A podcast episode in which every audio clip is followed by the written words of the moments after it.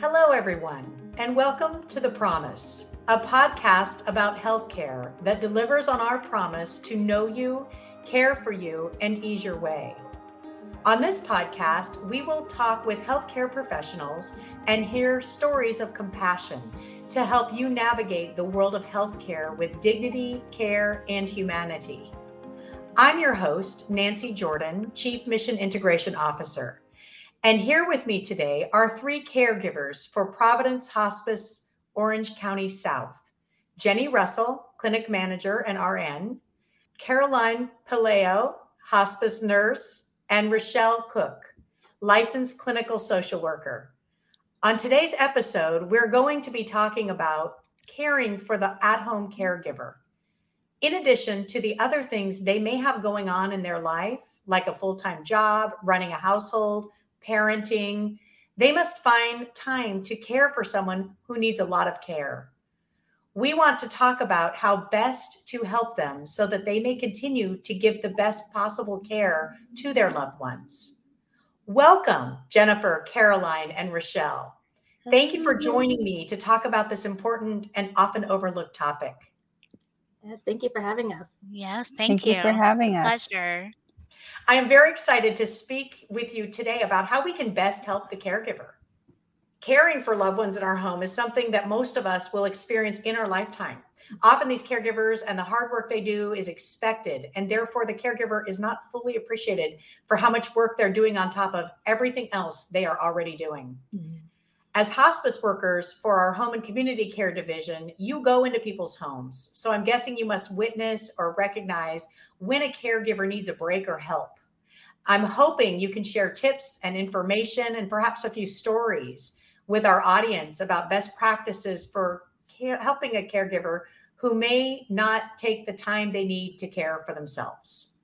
So, as we begin, I would love to learn just a little bit about each of you and the roles you have here at Providence.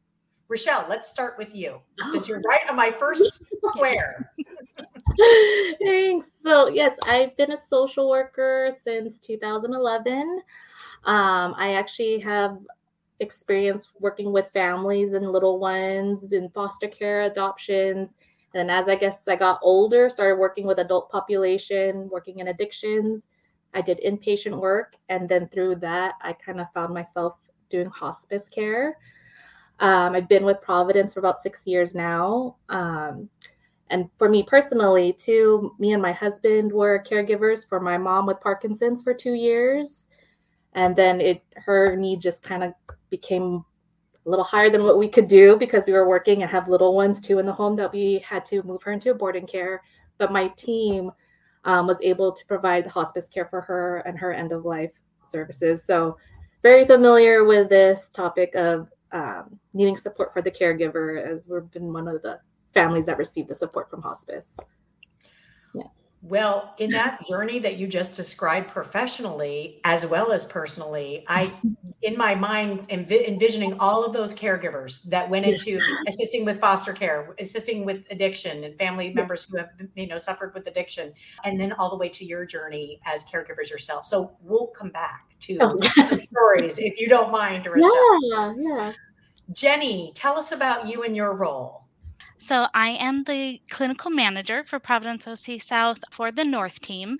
Um, get to work with Caroline and Rochelle. Worked with them for quite a while. Um, Rochelle and I actually started in the field together. I was one of the RN case managers out in the field for about five years and then started, uh, took on the role as a clinical manager, kind of stepped up. I get to kind of guide in the difficult situations or when we get stuck, you know, whether it's with caregiving or just day to day, I kind of help them talk it through and, and get through all of that.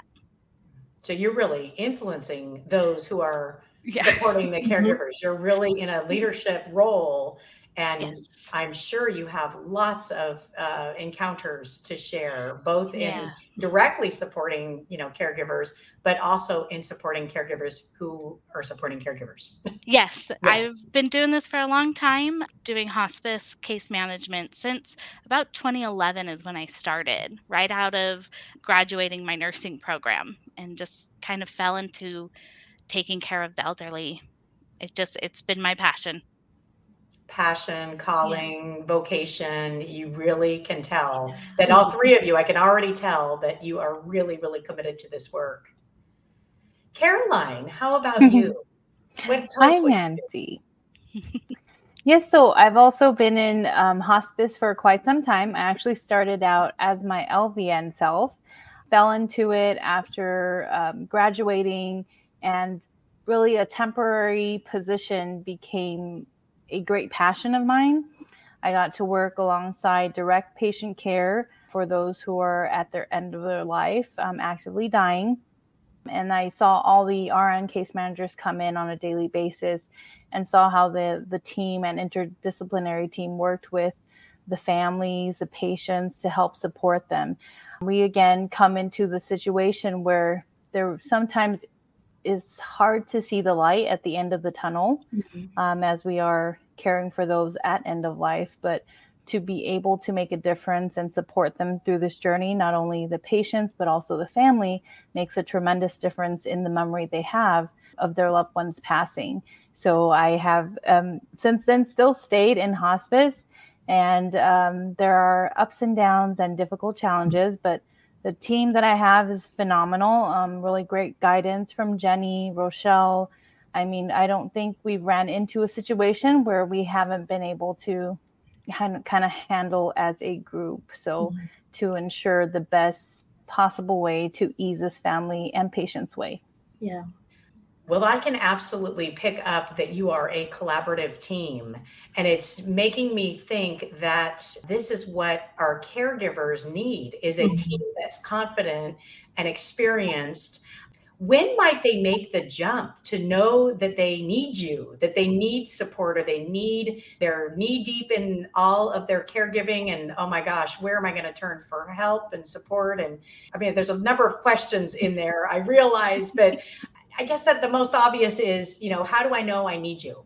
So, in terms of hospice services, because we are treating symptoms and care at end of life, usually the patient and family have already done so many aggressive forms of treatment or have done so many different kinds of hospitalizations and rehabs before they actually end up to us. So, for most of our families, they've already been caring for their loved one for a long time already by the time they get to us. Every so often, though, we do have a patient that, you know, they might have been diagnosed with a terminal illness suddenly, or they might be a young family. And so then we're kind of like the first to kind of come in to support them because they don't want to seek aggressive treatment anymore or something like that. But um, most times they've already been doing the caregiving for a long time and been making it work somehow. Whether they're getting burned out or not, we're, we don't know what we're walking into. Every family is different but that's what the team is there for is to really assess you know with medicare it is um, a hospice like it's a medicare benefit. Hospice services are a medicare benefit where we come in as a team. So we have the nurse case manager to manage you know medications and symptoms. We have our bath aide to help with personal care and bathing. We have our chaplain for spiritual support and then i come in for psychosocial support and resources because a lot of times they've already been grieving their loved ones' losses and their as their disease has been progressing up into the point that they get to us in hospice. You, so you're working not just with the patient, but you are working directly with the caregiver. You Correct. are caregivers. Yeah. The family, the loved ones. Yes. What are the signs that you look for? How would you know if they're really stretched beyond their limit? Especially, it makes sense that by the time you come in, there's been a long yes. possibly a long uh, period of time where these caregivers, these loved ones, family members have been supporting their their person. So what are, what are you seeing that you know that oh no, we need to really provide wrap our arms around this family? What are the signs? So usually when you walk in, you can you can pick up on it throughout your kind of just regular talk and conversation. I've had some who just simple tasks become really difficult. I had one call me one time because they couldn't remember how to open a pill bottle. They've been mm. doing this for months, years, their whole life, and it just when they get into that overwhelmed state, they they can't think it through anymore. Mm-hmm.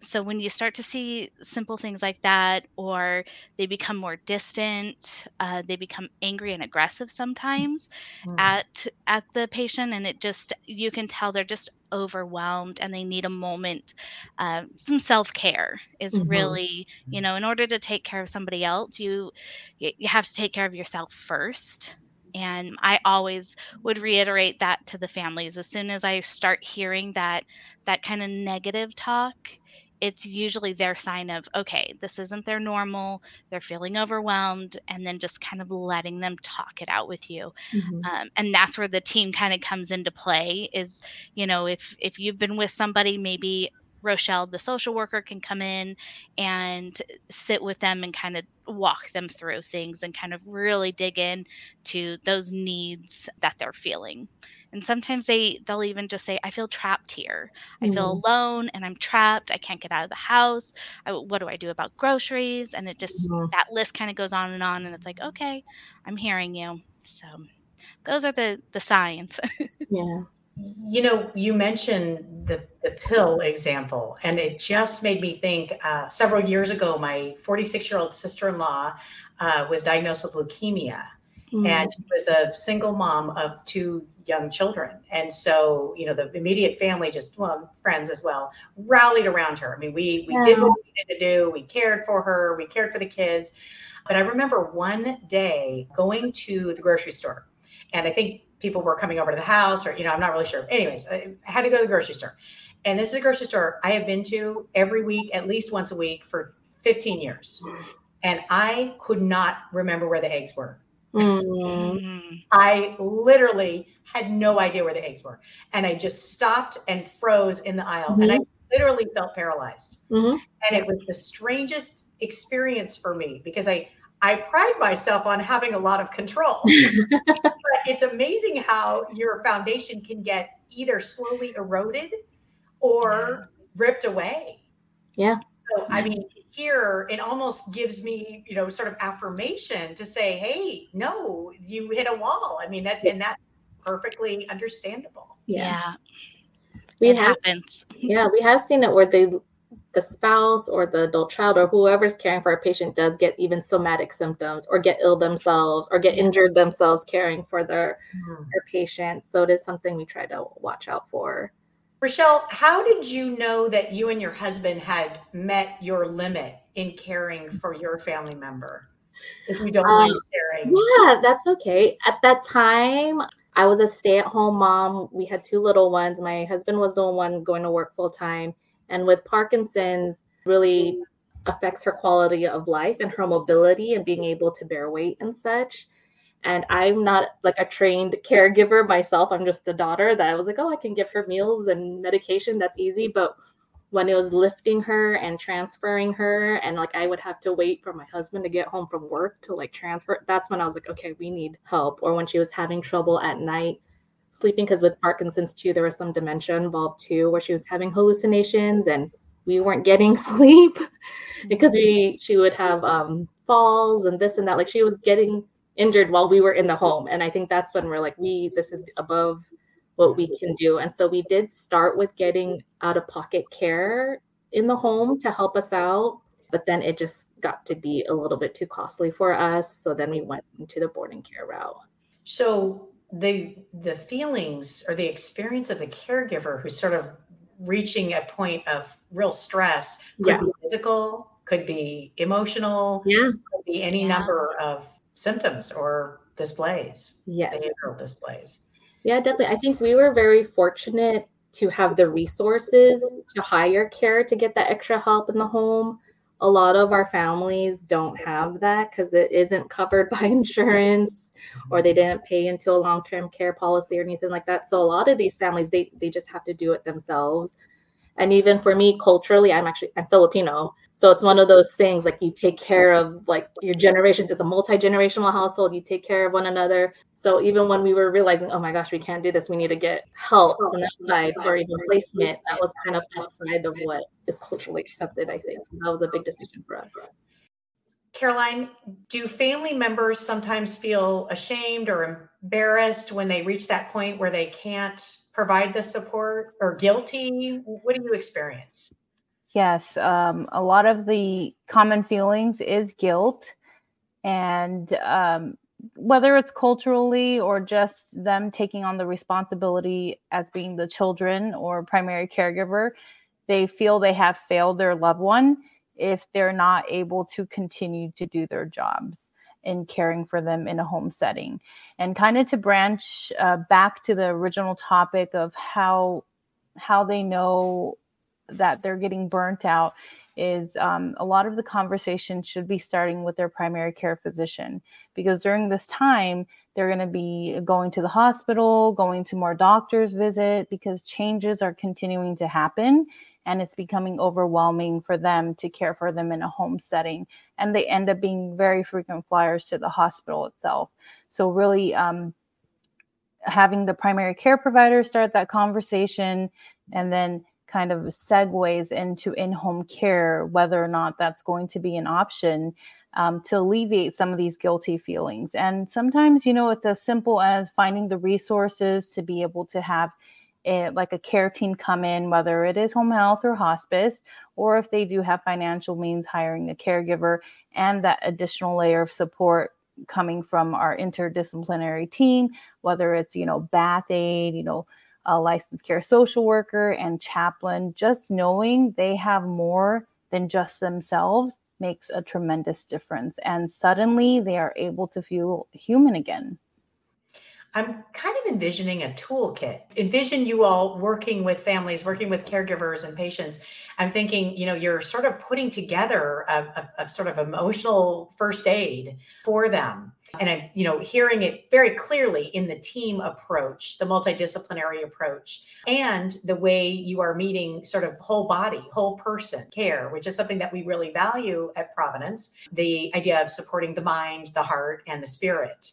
And so all of the the important team members that you have described really seem to be touching those those lives, those areas, all the areas of our of our caregivers' lives. One such tool that I'm curious um, your opinion about is social media. Uh, there is an app that we used with my sister in law, which was the Caring Bridge app. And then there's GoFundMe. And then, of course, there's just general social media. Do you find that these are are helpful to family members who are caregiving? Does it help to tell the story of what they're going through? So are, are those stories sort of for them or for the patient or what's happening with this sort of new approach or new tool in the last 10 years or so? So it can be very helpful. I've had some family um, friends who uh, recently were diagnosed with some cancer. And with that, it, you know, when they're still alert and oriented and able to communicate their needs and their wants, it's a great resource for them because it, it it's little it's on a phone or on a tablet and it's something that they can take pictures or send videos of quick updates of how they're doing and how their family is doing, especially when they have little kids. Birthdays coming up, uh, we were able to, you know, see that they had a four-year-old little girl coming about about to have a birthday to turn four, and she wanted to have a bunch of people at the front and sing her happy birthday. That's all, all she wanted. And so we were able to come and bring balloons and she loves animals. So we brought her some dogs and we're able to to gift her with that through that social media piece. It also comes in very handy with planning out meals as a group and you know knowing their likes and dislikes for food you different apps have different resources that can help and really figuring out which ones will help. There's the Caring Bridge, I believe there's Waywise, there's several out there, just depends on what they're looking for. Do you ever find people or caregivers resistant to recommendations you might have? They hesitate. Yes. Uh, okay. Yeah. And that's where really kind of letting them talk through what their needs are and letting them figure it out on their own that this is where they feel that they're they're lacking or they need help or support and then guiding them into those resources and so it's it's kind of their decision but you've kind of laid the path for them knowing that that's what's going to be coming up and and that need that's going to be there Caroline or Rochelle, have you ever faced uh, a caregiver who has been hesitant, as Jenny described, or? Yeah, definitely. I think um, really, at least for me, my work is just meeting our families and patients where they're at and supporting them in whatever decisions they make. You know, even sometimes our patients themselves, they don't, they're alert and oriented and they really don't want extra help in the home and want to try to do things as independently as possible as they can or um, only want their spouse to be the caregiver. So it's just kind of meeting them where they're at, providing that support. Like Jenny said, letting them air out or vent because sometimes they don't have people to vent to or talk about their struggles with because they want to appear like they got it together to their community. But sometimes the community does want to help too. So if we do see that there's somebody that has good supports, whether it's their neighbors, their church, other extended family that's kind of popping in and out of the home, we kind of encourage them to utilize them as a support. We also have a couple things where we have a volunteer program where they can't do personal care with our patients, but they can offer companionship and respite for a caregiver. So even if it's for that caregiver to go out to the grocery store or go out on something just for themselves that they know and have peace of mind that there's somebody there with their loved one in case there's an emergency or to provide that companionship. Definitely encourage those things. And again, it's up to them if they're willing to accept those resources or even caregiving assistance as well. Have you ever had caregivers uh, who differ in their acceptance or their understanding of where they are in this process with each other? and perhaps one family member says oh my gosh we need support we're at our wits end and then the other family member equal caregiver says, no, we've got this. We're totally under control. I don't want any outsiders coming in. Yes, frequently. frequently. Especially, yeah, it, it, we always get, well, for me, I think we always give the right of uh, self determination to the patient if they have capacity because we want to honor their wishes. The goals of care of hospice can even be conflicting amongst different family members but we always want to honor whatever the patient's wishes and help the other family members see what the patient wants. If we do see that the caregiver is struggling physically or getting ill or getting burnt out or reporting symptoms of withdrawn or being depressed or anything like that, then it's something we do try to bring in the team to come in and meet with the family and the patient and almost have a, it's almost like a care plan family meeting where we can discuss these issues and really have a focused plan of care for them where um, they might try out like through our foundation maybe having some support in the home or um, respite or something like that or anything else we can do to help these families and patients know that they're not alone in these decision making processes and like you said just like ease the way for our patients and families. But again it's kind of having those open discussions with the people that have different opinions about what's going on in the home. Very gentle approach. Yes. Very warm handoff. Yeah. Do you ever feel like you're overstepping?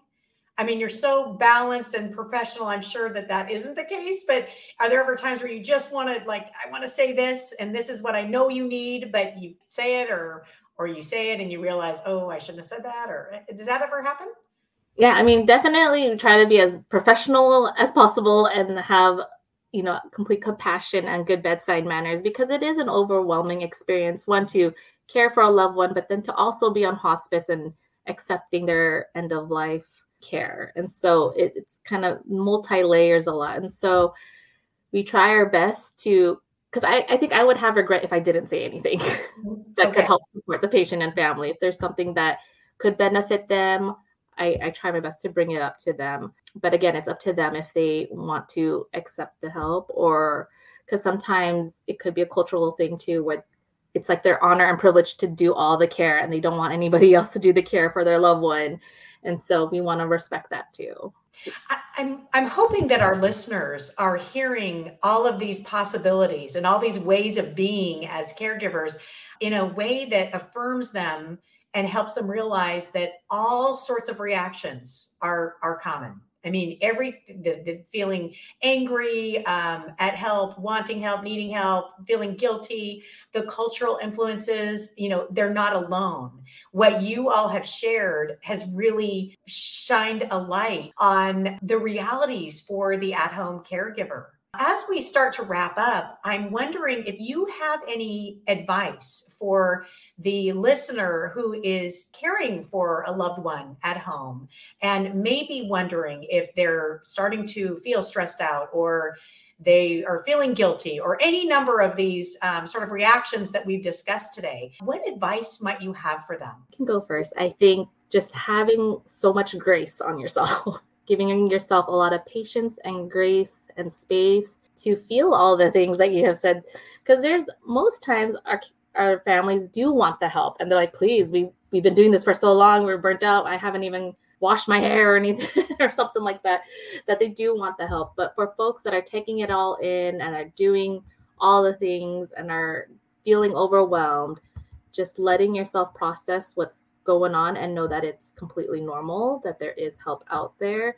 Even if you don't feel comfortable reaching out to families or your direct connections, and if you don't have a home care option or hospice team in the home, because you know, not all folks that need caregiving are on hospice, there are community resources out there like the Caregiver Resource Center.